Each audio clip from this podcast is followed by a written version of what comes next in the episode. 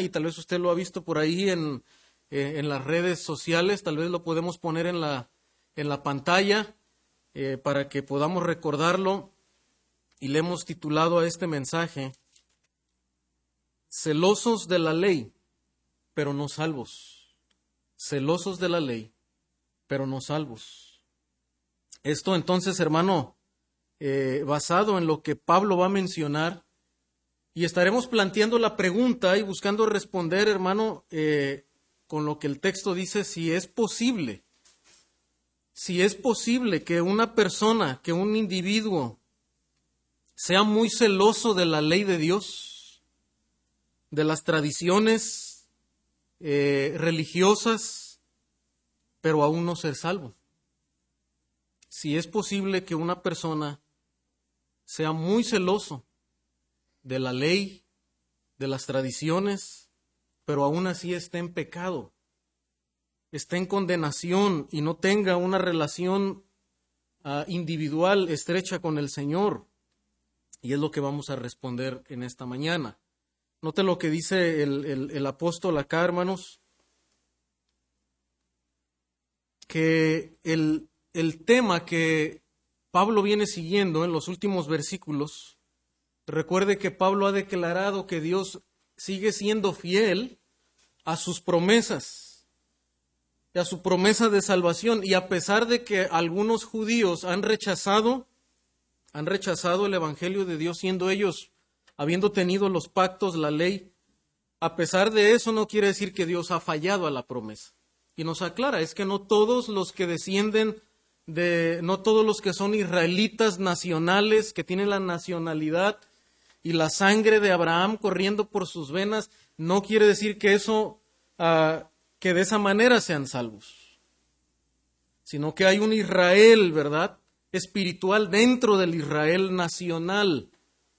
Y esos son aquellos a los que la promesa de Dios ha afectado y por lo tanto están, han sido llamados por Dios y son salvos y están caminando con el Señor. Esos son el verdadero pueblo de Dios.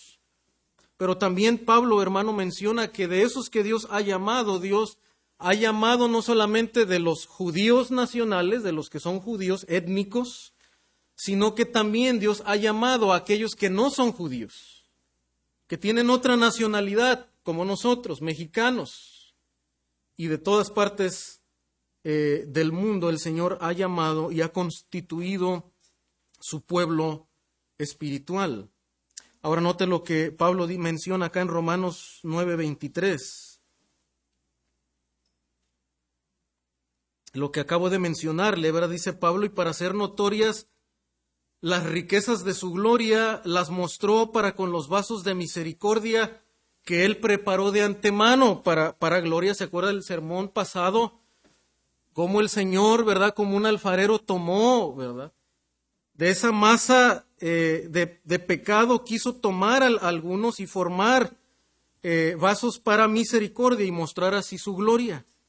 Ahora de esos, ¿verdad? Que preparó de antemano, versículo 24 dice, a los cuales también ha llamado, esto es, a nosotros, no solo de los judíos, sino también de los gentiles. De esos vasos de misericordia, el Señor ha llamado no solamente judíos, sino también aquellos que no son judíos, los que se les conoce como gentiles. Versículos 25, como también en Oseas dice, llamaré pueblo mío al que no era mi pueblo y a la amada no amada. Y en lugar donde se les dijo, vosotros no sois pueblo, allí serán llamados hijos del, Dios viviente. Esta es la promesa de Dios. Dios había prometido inclusive desde antes, desde, desde, el Antiguo Testamento, los profetas habían anunciado que Dios salvaría a aquellos que inclusive no eran judíos nacionales. Dios salvaría a aquellos no judíos, a los gentiles, y se les llamaría pueblo, pueblo de Dios. Note también uh, aquí en el, en el versículo 4 del capítulo 9 dice que son israelitas de los cuales son la adopción, la gloria, el pacto, la promulgación de la ley, el culto y las promesas. Pablo sí ha mencionado algo, ¿verdad? Que lo que tenía de manera especial este pueblo que Dios llamó es que ellos fueron los receptores principales. A ellos el Señor los llamó para que fueran un, pueblo intermediario entre las demás naciones, que fueran como una especie de pueblo sacerdotal y le representaran a Él, su santidad, a las demás naciones. Para eso Dios les dio, ¿verdad? El pacto y la promulgación de la ley. Ninguna otra nación, hermano, tuvo las leyes dichas por la boca de Dios de manera directa. ¿Se acuerda que Dios habló a Israel y Él les dio la ley? Después ellos no quisieron, ¿verdad?, que Dios les hablara porque la, la voz de Dios era, era, era tremenda, era terrible, ellos no pudieron soportarla. Entonces Dios habló a través de Moisés, él escribió, ¿verdad?, la ley y después la dio al pueblo. Entonces ellos fueron los receptores de la ley de Dios. Ningún otro pueblo tuvo ese privilegio de tener la ley de Dios y la presencia de Dios representada morando entre ellos. Pero, hermanos, noten lo que dice el versículo 30, acá de Romanos 9:30, que pues diremos, que los gentiles que no iban tras la ley de, justicia, ¿verdad? Porque ellos no tenían esa ley, ellos no vivían bajo esa ley, aunque recuerde que Pablo nos dicho que tienen una ley escrita en sus corazones, hay un entendimiento de lo moral, de lo que es bueno y malo en, en el interior del ser humano, aún no teniendo la ley escrita que tenían los judíos. Pero ellos no iban tras esa ley y dice, han alcanzado la justicia de Dios. Porque Pablo acaba de decir que estos gentiles, que no eran llamados pueblo, ahora han alcanzado la justicia de Dios. No habiendo sido el pueblo de Dios, no teniendo la ley de, escrita de Dios, no, no conociéndola, es decir, dice, la justicia que es por fe. Ellos han alcanzado justicia porque han alcanzado una justicia a través de la fe en Jesucristo, como usted y yo, ¿verdad? hemos sido salvos. No por la obediencia a una ley, ¿verdad? A la ley judía, sino porque hemos creído en Jesucristo. Ellos, dice, entonces han alcanzado esa justicia que es por fe. Mas Israel, dice, mas Israel que iba tras una ley de justicia, no la alcanzó. Eso, eso parece sorprendente, ¿no? Que Israel, la, nación que el Señor había escogido para cumplir sus propósitos, que tuvieron la ley, que vivieron, ¿verdad? Eh, fueron gobernados bajo esa ley también como una nación. Dice, no alcanzaron la justicia. Eso, eso entonces nos sorprende esa declaración de Pablo, ¿no? Y por eso la pregunta y por eso la declaración, hermanos, del sermón en esta mañana. ¿Es posible ser celoso de la ley y no ser salvo? Porque Pablo está declarando eso. Ellos tenían la ley de Dios. De ellos fue, dice, los pactos y la promulgación de la ley. Sin embargo, dentro de ese pueblo, ¿verdad? Muchos no fueron llamados.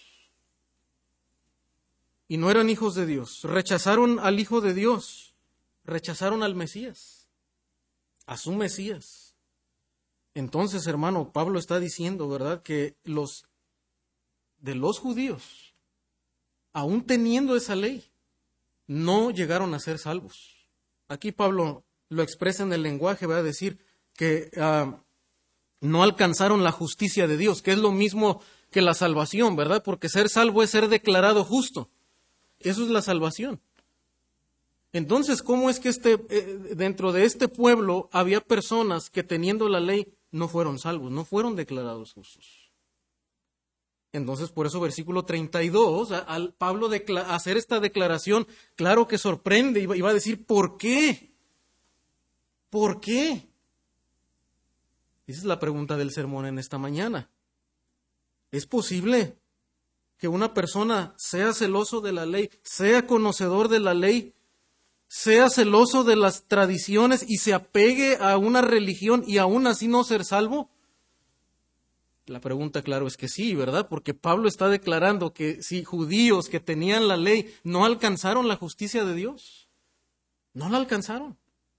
Entonces, hermano, quiere decir que, que, que todo ser humano que conozca inclusive la ley de Dios. Una persona inclusive puede tener la Biblia y leer la Biblia y aún así no ser salvo. Y eso nos debe llenar de temor, hermanos, de temor.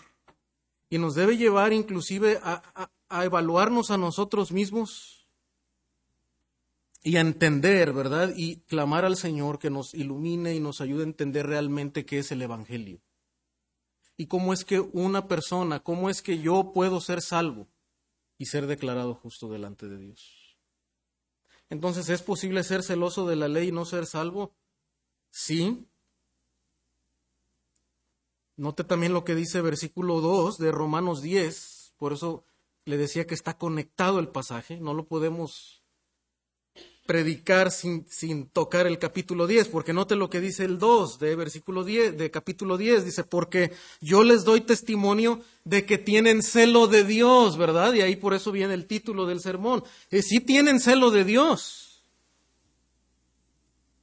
Pero ¿qué dice? Pero no conforme a ciencia. ¿Qué está diciendo? lo que ellos entienden no es conforme al conocimiento verdadero de Dios, no es conforme a la salvación. Pablo está declarando, hermano, que una persona, un judío, puede ser tan celoso, inclusive de su religión, y ostentarse de tener un celo de Dios, y aún así ese conocimiento no es verdadero, no es para salvación. Tristemente así es, y Pablo lo dice con mucha carga y con mucha carga, ¿verdad? Decimos en esta mañana también que inclusive usted puede estar sentado en el, en el banco, en la banca, en esta mañana, escuchando sermón tras sermón, haber nacido en una, en una familia cristiana y haber tenido la Biblia en sus manos y aún así tristemente no ser salvo. Eso es lo que Pablo está declarando. Entonces, ¿cómo es posible esto, hermano? ¿Cómo es posible que una persona que tiene ese celo religioso y no ser convertido al Señor. Vamos a ver dos cosas en esta mañana.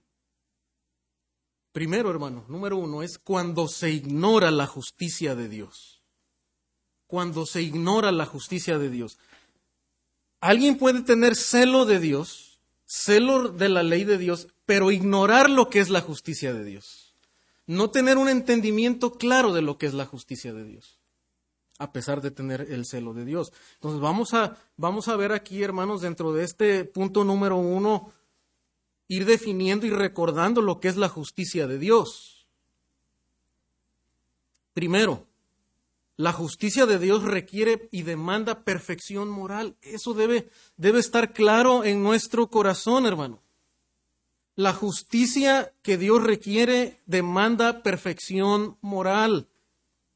¿Y por qué decimos esto? Note lo que dice el Señor en Mateo capítulo 5, 48, en el Sermón del Monte. Dice, dice el Señor, sed pues vosotros perfectos como vuestro Padre que está en los cielos es perfecto. O sea que si alguien tiene un celo verdadero de la ley de Dios, tiene que entender, ¿verdad? Que lo que Dios le está demandando en cuanto a moralidad, en cuanto a justicia, es perfección. O sea, Dios no, cuando le dice a la persona, ¿verdad? Y le da su ley, no solamente le dice que guarde algunos mandamientos de la ley de Dios y que con eso esa persona puede estar bien delante de Dios. Porque normalmente en el entendimiento del ser humano, cuando no, no está comprendiendo el Evangelio, piensa, bueno, Creo que yo no soy tan mala persona realmente, porque yo hago algunas cosas buenas. Nunca he matado a nadie, nunca he robado gran cosa, ¿verdad? Entonces yo creo que eso me hace una buena persona y, Dios va a tener al final compasión, misericordia de mí y por estas cosas no me va a enviar al infierno. Porque pues hay gente que está en la cárcel y es peor que yo. Ese es el razonamiento lógico del ser humano. Entienden lo que es la justicia de esa manera. Y por eso Pablo dice, tienen celo de Dios, pero no conforme a ciencia. Entonces, si tú entiendes en esta mañana la justicia de Dios de esa manera que te acabo de mencionar, tú tienes que cambiar tu entendimiento, porque eso no es la justicia que Dios requiere. Tú no vas a poder ser salvo, tú no te vas a librar del infierno por pensar de esa manera. Tú tienes que ajustar tu, tu pensamiento a lo que Dios demanda y requiere. Dios dice que para entrar en su reino, para poder acercarnos a Dios, para recibir justicia necesitamos ser perfectos como vuestro Padre que está en los cielos es perfecto. Esa es la demanda de Dios. Note lo que también dice Santiago 2.10. Porque cualquiera que guardare, dice, toda la ley, o por lo menos en su entendimiento, que él crea que está guardando toda la ley, ¿verdad? Pero, dice, ofendiere en un punto, si, si existiera una persona que dice, mira, yo, yo he guardado toda la ley de Dios, pero se da cuenta, ¿verdad?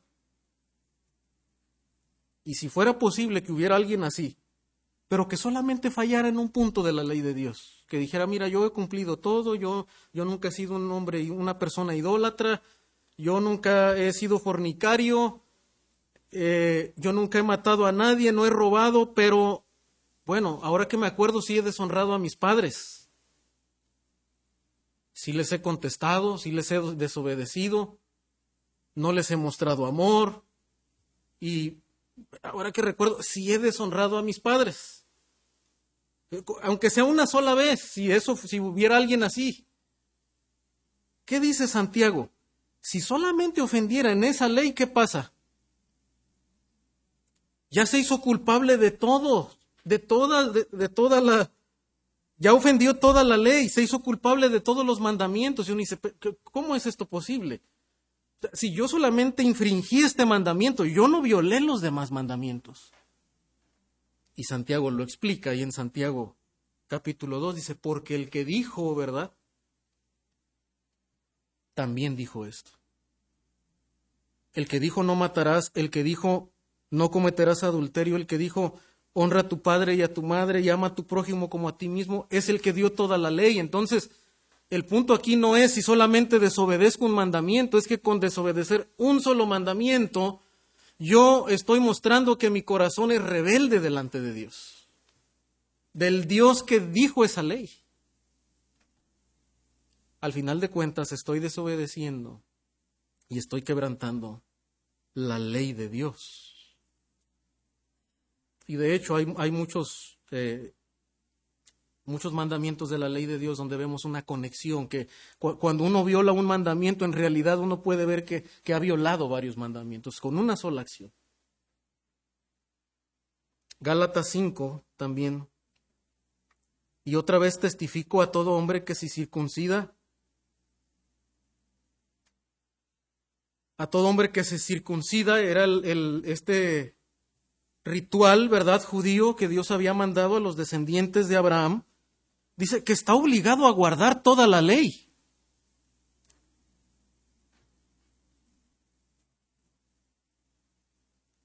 Y note lo que dice versículo 4, de Cristo os. Ahora, esto no es cosa ligera, hermanos. Cuando una persona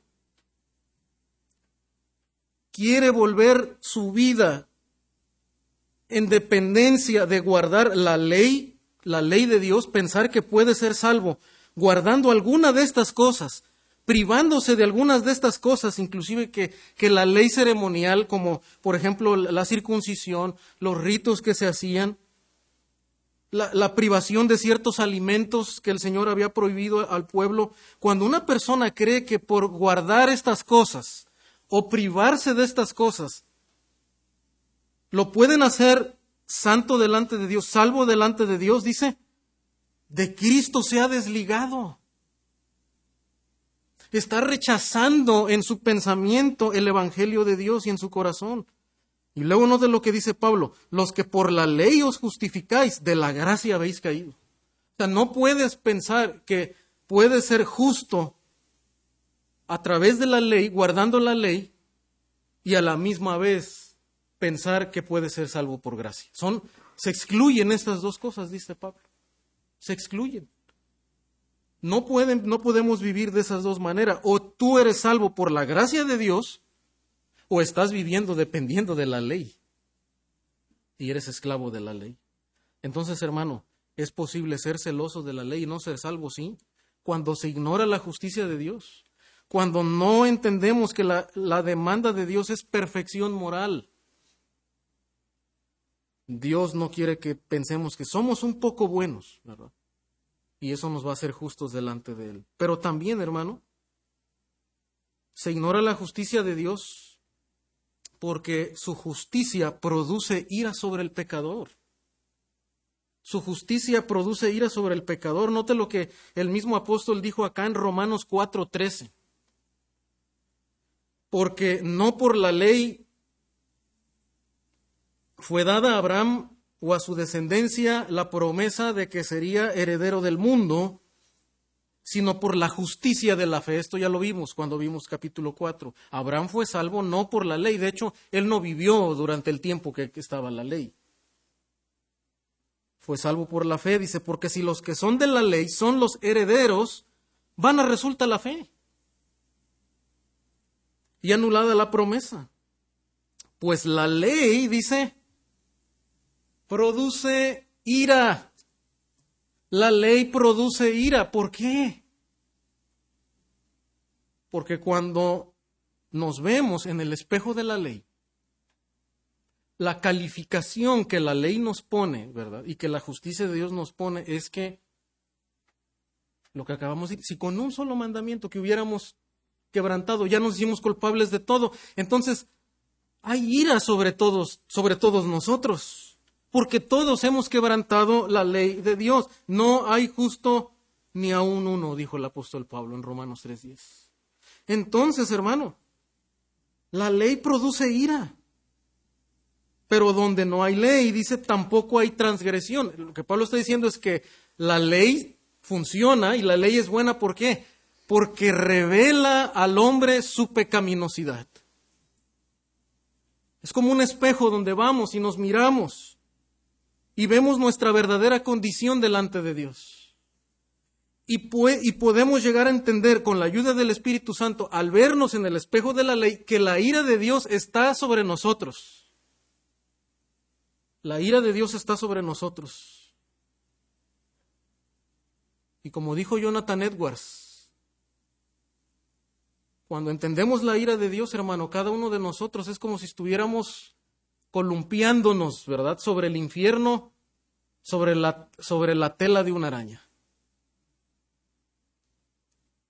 Así estamos los seres humanos, bajo la ira de Dios. No hay manera de que el ser humano pueda ser salvo por sí mismo, por sus obras. Versículo 16 de Romanos 4. Por tanto, dice, por tanto, entonces, ¿cómo es la salvación? Dice, es por fe, para que sea por gracia. Por eso Pablo dijo, los que quieren vivir bajo la ley de la gracia han caído. A fin de que la promesa, dice, sea firme para toda su descendencia, no solamente para la que es de la ley, sino también para la que es de la fe de Abraham, el cual es padre de todos nosotros, lo que estamos viendo en capítulo 9, ¿verdad? Abraham es padre, pero no nada más porque tienen la sangre de Abraham, sino porque han puesto su fe en Jesucristo. Estos son el verdadero pueblo de Dios. Estos son el verdadero Israel de Dios. Hermano, la justicia de Dios produce ira sobre el pecador. Dios es justo. Y su justicia, hermano, trae, ¿verdad?, la ira de Dios sobre el pecador. Pero también, hermano, su justicia se cumplió en Jesucristo. Esta es la esperanza, hermano, porque aunque todos los seres humanos estamos incapacitados de poder cumplir la demanda de perfección de Dios, y aunque todos los seres humanos estamos bajo la ira de Dios y en condenación, sin embargo, la misericordia de Dios y el plan eterno de Dios de salvación ha provisto a su santo Hijo Jesucristo para que Él cumpla su ley en favor de nosotros. Y todo aquel que ponga su confianza en la obra y en la persona de Cristo Jesús puede entonces ser salvo de la ira de Dios. Y puede entonces tener esa justicia, ese historial de santidad, lo pueda tener ahora a su favor. Y Dios ya no vea esa carta, ¿verdad? De condenación, de reprobación, y Dios vea a nosotros en favor una carta de buena conducta, de santidad la santidad del Señor. Romanos 3:20 dice, ya que por las obras de la ley ningún ser humano será justificado delante de él. Porque por medio de la ley es el conocimiento del pecado.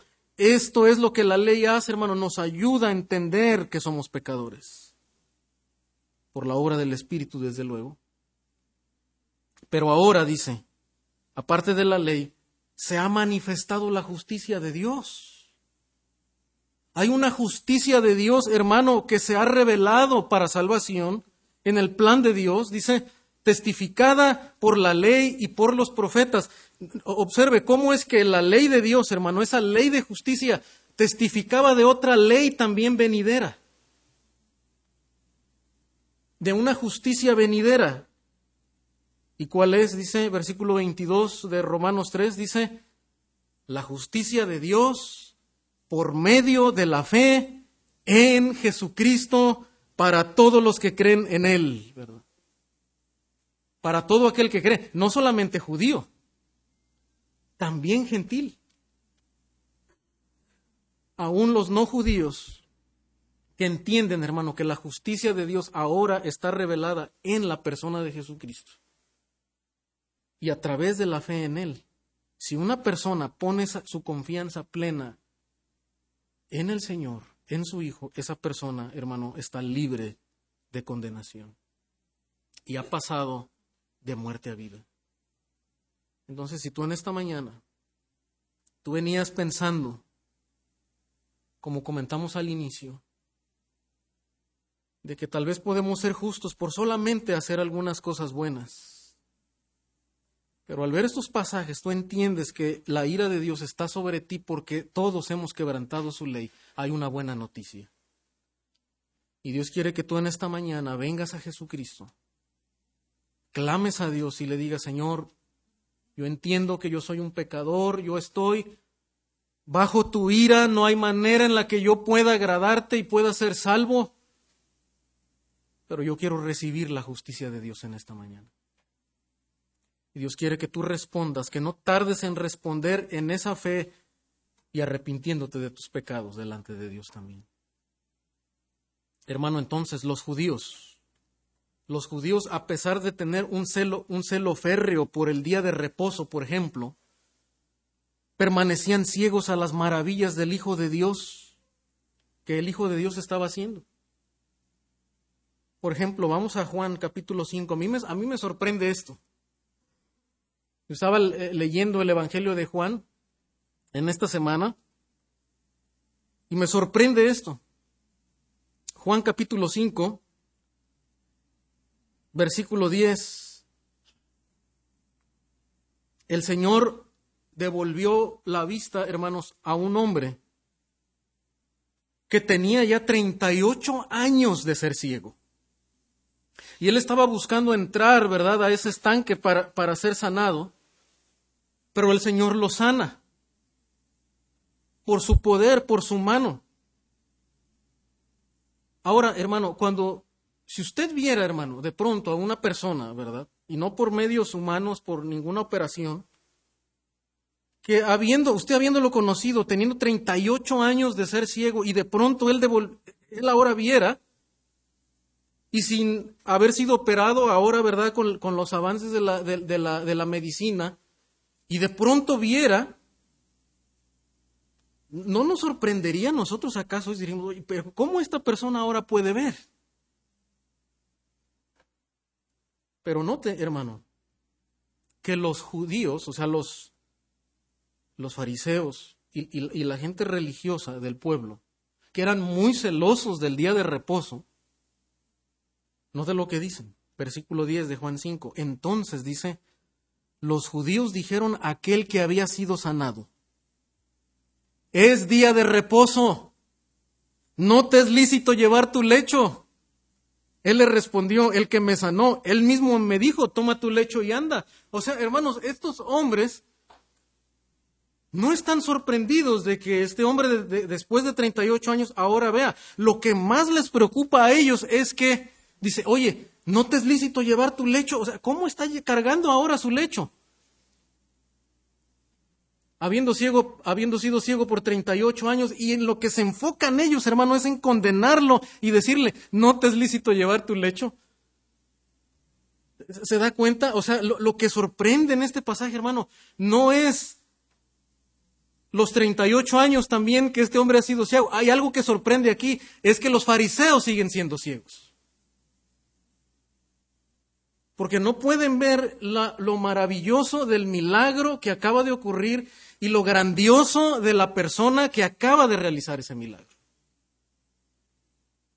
Hermano, y no es cierto que cuando nosotros estábamos en nuestra religiosidad, muchas veces respondíamos así. Y probablemente tú, tú estás en esa condición ahora mismo. A veces tú estás más preocupado por detalles religiosos y no te puedes dar cuenta de lo que Dios está haciendo en su iglesia. Dios está quebrantando las armas de personas, personas dejando atrás su pecado, entregándose a Dios, siendo salvos, pero más de alguno siempre, ¿verdad?, está viendo los, los detalles religiosos. Yo me acuerdo, hermano, que en, alguna ocasión, ¿verdad? Y con, y con, mucha carga lo comento y, y cuando estábamos en, trabajando en una de las misiones, colaborando y, buscando, ¿verdad? Y orando que el Señor trajera personas nuevas y llegaran otros al Evangelio y haciendo diferentes actividades para que llegaran a la iglesia y por la gracia de Dios empezaban a llegar algunos nuevos. Y no faltaba algún hermano, ¿verdad? Que cuando llegaba esta persona nueva, le decía, oye, qué bueno que viniste, ¿verdad? Pero a la próxima te animo a que estés aquí a las 10 de la mañana, porque el culto empieza a las 10.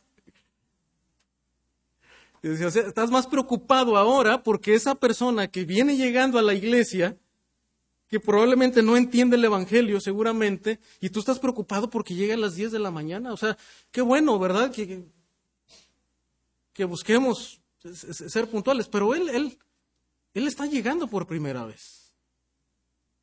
O, personas a veces, ¿verdad? Que llegan con sus niños y llegan por primera vez y ellos, ¿qué saben de tener a sus niños quietos y escuchando el sermón? Pero no falta alguien, ¿verdad? Que dice, o regañarlos, ¿verdad? sea, ellos no entienden. Ellos necesitan entender cosas básicas del Evangelio, ¿verdad? Con el tiempo van a entender que sus hijos tienen que estar ahí escuchando la palabra, ¿verdad?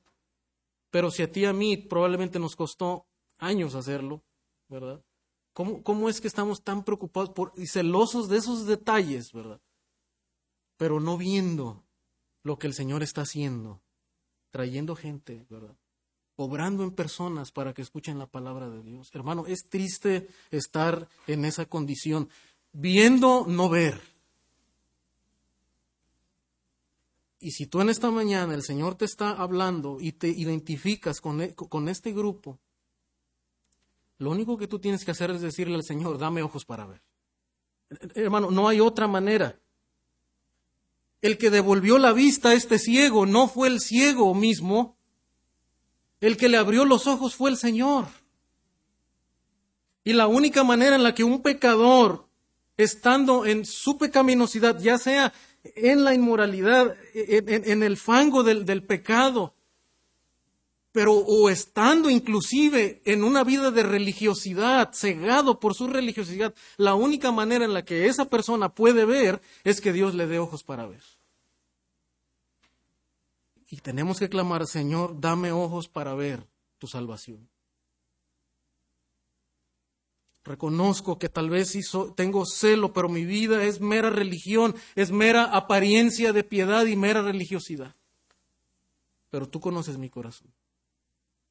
Tú sabes lo que hay en mi corazón. Delante de ti yo no, yo no puedo esconder nada. Y por eso vengo a ti, para que tú me des ojos para ver mi pecado y poder responder a ti en arrepentimiento y fe. Hermano, esa era la lamentable condición de muchos judíos que tenían celo de Dios, celo por sus tradiciones, pero estaban ciegos. No, no había amor en ellos. Estaban más preocupados por guardar el día de reposo que un hombre recibiera la vista, pero que también las personas vinieran a, la salvación. Número dos, hermano, es posible ser religioso y estar cegado y, estar en pecado todavía. Número dos, cuando se busca establecer su propia justicia. Cuando se busca establecer su propia justicia. El primer punto dijimos, cuando se ignora la justicia de Dios. Pero número dos, cuando se busca establecer su propia justicia. Dice Isaías 64, 5. Saliste al encuentro del que con alegría hacía justicia, de los que se acordaban de ti en tus caminos. De aquí, tú te enojaste porque pecamos. En los pecados hemos perseverado por largo tiempo. ¿podremos acaso ser salvos? Si bien todos nosotros somos como suciedad y todas nuestras justicias como trapo de inmundicia, y caímos todos nosotros como la hoja y nuestras maldades nos llevaron como viento. Note, hermano, que esta ignorancia y esta dureza del corazón de muchos judíos no era por la ignorancia de lo que la, la palabra de Dios decía. Porque la palabra de Dios siempre fue clara en mostrar la condición del corazón humano. El problema fue que el ser humano persiste en querer establecer su propia justicia. No quiere, el orgullo del hombre le impide, hermano, querer depender de ser salvo de alguien más y no reconocer que está en una bancarrota espiritual. Pero note que la palabra de Dios en Isaías, hermano, ya mostraba, inclusive levantaba la pregunta, ¿cómo podremos acaso ser salvos? ¿Y qué dice? La respuesta es que todos somos como suciedad delante de la justicia de Dios. Todas nuestras justicias, aún las, las cosas buenas que un ser humano puede hacer, hermano, comparadas con el estándar que Dios demanda, dice cómo son, son como trapo de inmundicia. Y caímos todos nosotros, dice, como la hoja. nadie se puede sostener delante de Dios. Nuestras maldades nos llevaron como viento. Note también lo que dice Lucas 16:15, hermanos.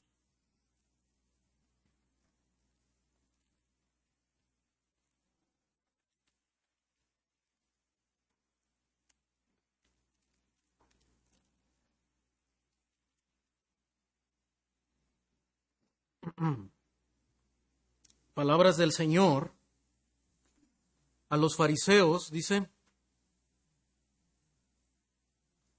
Entonces les dijo, vosotros sois los que os justificáis a vosotros mismos delante de los hombres. No solamente se, se justifican queriendo establecer su propia justicia, sino que delante de los hombres aparentan tener una justicia. Pero en realidad dice que su corazón, el versículo 14, eh, había avaricia. Y aparentemente delante de los hombres ellos eran buenos y les exigían que diezmaran de cada cosa, ¿verdad? Cuando ellos en su corazón eran avaros. Dice la siguiente frase del versículo 15, mas Dios dice, conoce vuestros corazones, porque los, lo que los hombres tienen por sublime delante de Dios es abominación. Mire, hermano, ¿cómo es posible? Y esta es la trágica condición del ser humano, porque es posible aparentar ser bueno delante de los hombres y estar en pecado delante de Dios. Y los fariseos eran expertos en esto. Pero la realidad, hermano, es que el corazón humano así es. El, el corazón humano tiende a encubrir su falta y aparentar, ¿verdad? Piedad con muchas cosas, con muchas cosas. Tal vez ellos guardando el día de reposo, trayendo sus diezmos, traían sus filacterias, ¿verdad? Donde traían la ley escrita, sabían recitar la ley. Hermano, hoy en día hay tanta religiosidad en las iglesias. Se viste de tal manera y, eso al hombre le hace ayudar a sentirse religioso y estar bien delante de Dios. Y no estamos diciendo que no haya, ¿verdad?, principios morales en la palabra de Dios para vestirse. Pero el problema es que el corazón humano muchas veces pone esos estándares y le sube a los estándares para sentirse bien consigo mismo delante de Dios. Pero Dios dice, mira, Dios sabe lo que hay en nuestro corazón. Y, tú, y podemos aparentar tener cierta moralidad, pero por dentro haber lascivia, lujuria, fornicación. El problema es el corazón del ser humano. Note también Lucas 18, versículos 9 al 12. A unos que confiaban en sí mismo como justos y menospreciaban a los otros, dijo también esta parábola. Este era otro problema en, que, en cómo el hombre buscaba establecer su propia justicia es que confiaban en ellos mismos, se sentían ellos mismos justos y luego, con los estándares que ellos tenían, en apariencia ellos menospreciaban a los otros. E, e, esta es una característica de la falsedad religiosa y nos podemos examinar nuestro corazón, hermano, cuando nuestro corazón tiende a hacer eso. Ah, bueno, yo no hago esto, ¿verdad? Pero mira aquellos, ¿verdad? ¿Cómo, ellos no tienen mis, mismas, mis mismos principios, mis estándares morales que yo tengo en mi casa. Y menosprecian a los otros. Y el Señor muestra esto, ¿verdad? Con, con una parábola, haciendo un contraste entre el fariseo, que está orgulloso, ¿verdad? De sí mismo, y dice aún, te doy gracias porque no soy como los otros hombres. Ellos son ladrones, ellos son injustos. Él no se veía de esa manera. Ellos son adúlteros, ni aún como este publicano. Ah, y luego menosprecia a los otros, pero luego él, ¿verdad?, está orgulloso de lo que él hace. Ayuno dos veces a la semana, doy diezmos de todo lo que gano.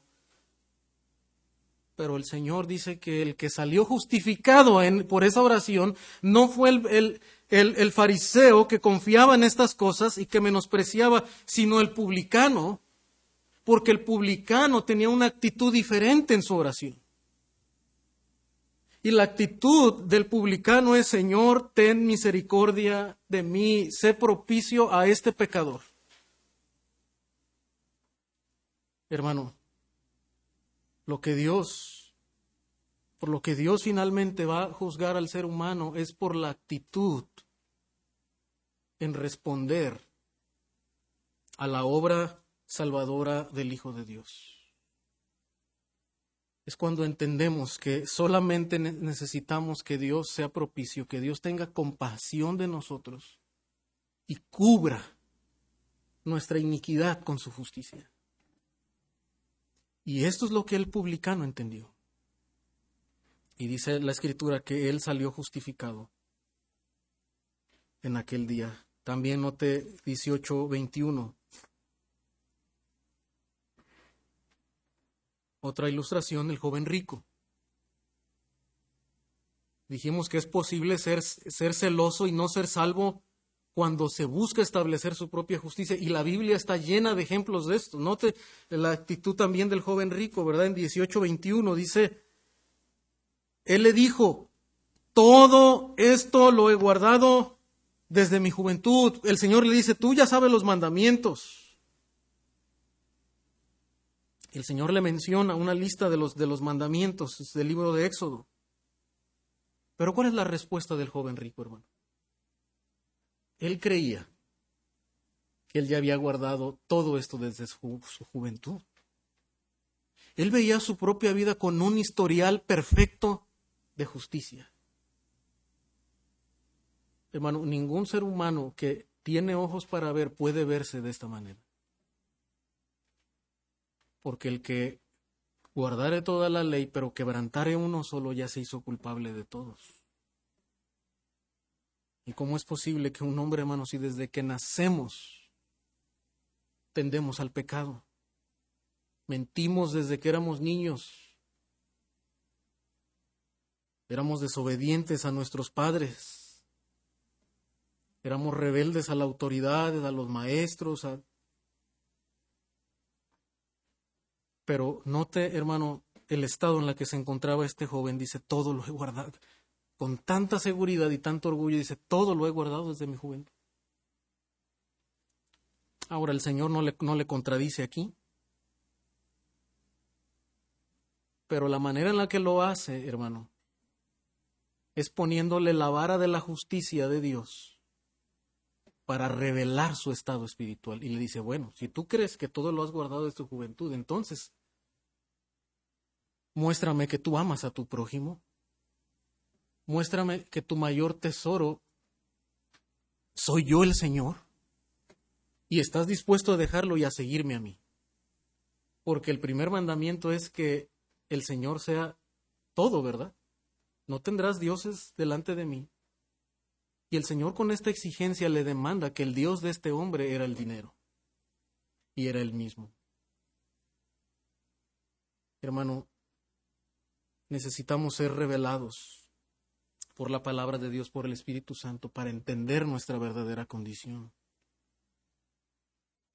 Gálatas 1:13. Porque ya habéis oído, dice el apóstol Pablo. Otro hombre, hermano, que era celoso de las tradiciones judías y de la ley judía. Y, y, él mismo lo declara, dice, porque ya habéis oído acerca de mi conducta en otro tiempo en el judaísmo, que perseguía sobremanera a la iglesia y la asolaba. Y note, hermano, que aún él estaba haciendo cosas que parecían buenas. Él en su, en su ceguera, hermano, matando a los cristianos, arrastrándolos desde las sinagogas, él sentía que estaba haciendo la voluntad de Dios. Si alguien había, había tenía celo de la religión judía, de las tradiciones y de la ley era el apóstol Pablo. Tanto, hermano, que estaba, arrastraba a las personas y los mataba a los cristianos. Dice, y en el judaísmo aventajaba a muchos de mis contemporáneos en mi nación, o sea, de entre los maestros que había de la ley y que conocían la ley, hermano, si hay, alguien era el maestro ahí de maestros, era el apóstol Pablo. Pudiéramos decir que si había un teólogo más reconocido con doctorados y maestrías y tantas cosas, era el apóstol Pablo.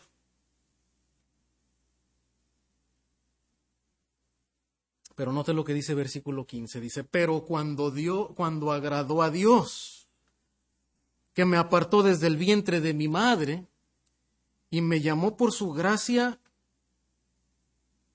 ¿Qué es lo que quiso hacer Dios? ¿Qué es lo que le agradó, dice, a Dios hacer en Pablo?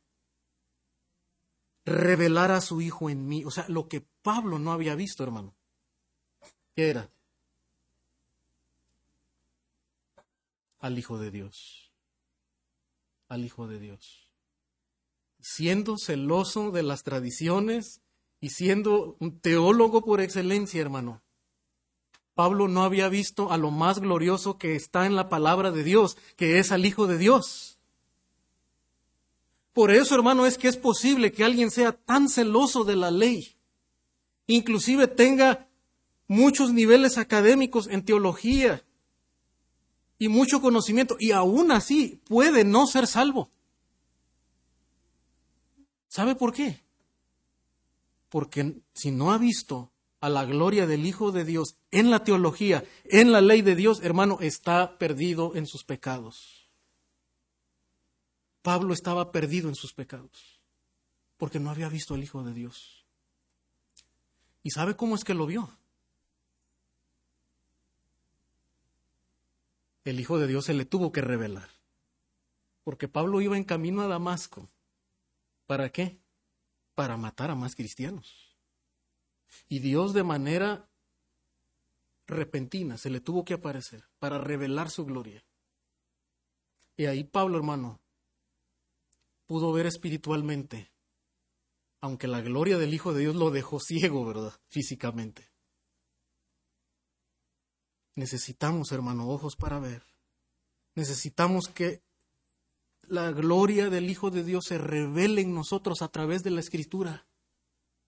Y para eso, hermano, cada vez que vamos a la palabra de Dios, cada vez que escuchamos un sermón, cada vez que escuchamos algo en eh, ahí algún audio, algún podcast, decirle, Señor, muéstrame tu gloria, yo quiero ver la gloria de tu Hijo. Yo no solamente quiero cumplir con esto, yo no quiero cumplir con un plan de lectura. Yo no quiero sentirme bien nada más porque, bueno, ya escuché el audio de hoy, ¿verdad? De, Nancy, de, de MacArthur, de... No.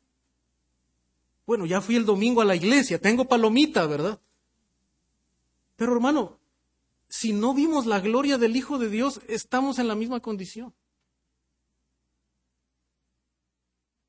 Pablo, hermano, da gracias a Dios, porque aunque era celoso, ahora puede ver la gloria del Hijo de Dios. Dice, reveló a su Hijo en mí para que yo le predicase, dice, entre los gentiles. Y no consulté enseguida carne y sangre. Filipenses 3.9 dice, y ser hallado en él, no teniendo mi propia justicia, dice Pablo. Todo lo que yo sentía, ¿verdad? Y lo tenía ahí como trofeos, circuncidado al octavo día, hebreo de hebreos, Dice, pero todo eso, en lo que yo me apoyaba, no me servía de nada. Ahora dice, he hallado en él, no teniendo mi propia justicia, que es por la ley, sino la que es por la fe de Cristo, la justicia que es de Dios por la fe. Hermano, hay una justicia que Dios nos regala, que Dios nos otorga. Y solamente requiere que el hombre abra los ojos para ver su estado de necesidad y diga, yo necesito esa justicia de Dios. Yo la necesito tener en mi cuenta porque en mí no hay nada bueno. Yo creo que el Hijo de Dios es el justo y que murió en mi lugar para pagar mi condena. Y que ahora Él me está ofreciendo su justicia. Dice, esa justicia es por medio, por medio de la fe. Eso es lo que Pablo verá regresando a nuestro pasaje en Romanos 8.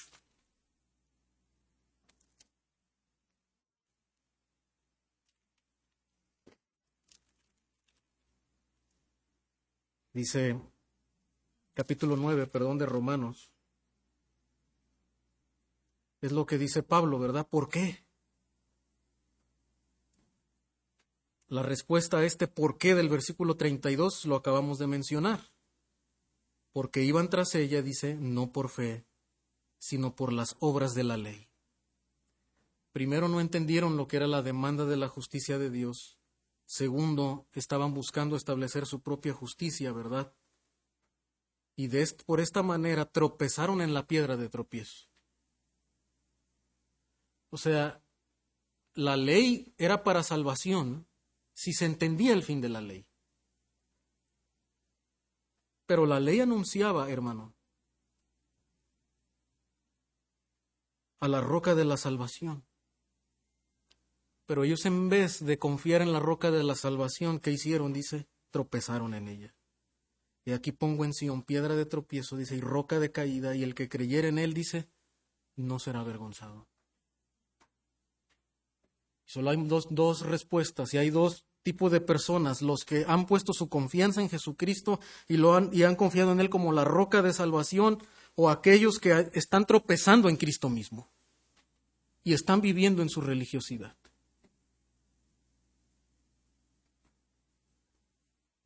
Por eso dice Pablo, hermanos, el anhelo de mi corazón a Dios por Israel es para salvación. Yo quiero, cuánto anhelo que ellos entiendan que Jesucristo es el Salvador. Tienen celo, pero no conforme a ciencia, ¿verdad? Porque ignorando la justicia de Dios, buscan establecer la suya propia. Y versículo 4, hermanos, para ir terminando Dice, porque el fin de la ley es Cristo. Este era el fin de la ley. El fin de la ley no era para que ellos se apoyaran y pensaran, bueno, ya estoy siendo justo, ya todo esto he guardado desde mi juventud, entonces Dios me va a salvar. No, este no era el propósito de la ley. El fin de la ley, dice, era llevarnos a Cristo, mostrarnos a Cristo como la roca de salvación, como el santo Hijo de Dios. Para justicia, dice, a todo aquel que cree porque la justicia que es por la ley de Moisés escribe, el hombre que haga estas cosas vivirá por ellas. Si tú persistes en querer salvarte por cumplir todos los mandamientos de Dios, tú vas a tener que cumplir todos los mandamientos, no solamente algunos, como ya mencionamos, y lo vuelve a reiterar versículo 5. Tú vas a tener que salvarte a través de guardar toda la ley de Dios. Pero lo cierto, como ya hemos visto, es que es imposible. Ni la persona que pudiera ser más piadosa, entre comillas, ¿verdad? Más buena, puede cumplir toda la ley de Dios. Por tanto, es por fe, la fe en Jesucristo, hermanos. Entonces, concluimos diciendo, no es posible depender de las obras de la ley y depender de Cristo a la vez, como dice Pablo, de la gracia habéis caído los que por la ley quieren vivir. En realidad, hermano, categóricamente Pablo afirma en Gálatas que de hecho pretender vivir de esta manera, en su propia justicia, esclavizándose otra vez a la ley de Dios, a los rituales, a las leyes ceremoniales, es otro evangelio. Y Pablo dice, hermanos, me sorprende que ustedes estén recibiendo otro evangelio. Distorsionado, pero es, es, otro evangelio, lo dice Pablo categóricamente. No es el evangelio de Dios. Es todo aquel, hermano, que profese y que enseñe que debemos de añadir cosas a la salvación que tenemos en Jesucristo o nos prohíba, dice Pablo, ¿verdad? Mandamientos tales como no comas, no hagas esto, no, no manejes, guarda ciertos días. Dice Pablo, esto es otro evangelio. Si alguien nos trae este evangelio, dice Pablo, sea anatema. De tal manera que Pablo inclusive reprende al apóstol Pedro, hermano, por querer quedar bien con aquellos que estaban imponiendo el que se circuncidaran y lo reprende. Pero hermano, también debemos cuidarnos de los falsos maestros que vienen con una apariencia de piedad, porque parece muy piadoso. Querer regresar a tradiciones antiguas, ¿verdad? Y someterse a las leyes del Antiguo Testamento. Practicar ciertos días, ¿verdad? El Shabbat y hacer rituales ceremoniales querer vivir como judío y en la religión judía. Todo esto parece piadoso. Pero bueno, dice Pablo, son falsos maestros, sea anatema todo aquel que predica eso, porque eso no es el Evangelio de Dios. El Evangelio de Dios es cree en Jesucristo y será salvo. Hermano, que podamos vivir de acuerdo a ese Evangelio. Cuidémonos de falsas doctrinas, pero también examinemos nuestro corazón, porque aún estando, ¿verdad? En un banquillo, en una iglesia fiel, de hecho, aún predicando, dando una clase de escuela dominical, o haciendo cualquier otra cosa dentro de la iglesia, hermano, aún podemos estar cegados a la gloria del Hijo de Dios. Puede ser mera religiosidad. Y debemos cuidar nuestro corazón de eso. Hermano, que el Señor nos ilumine para ser librados de la religión y poder vivir para amar al Hijo de Dios, para ver su gloria y deleitarnos únicamente en Él. Oremos, Padre, gracias te damos por tu palabra.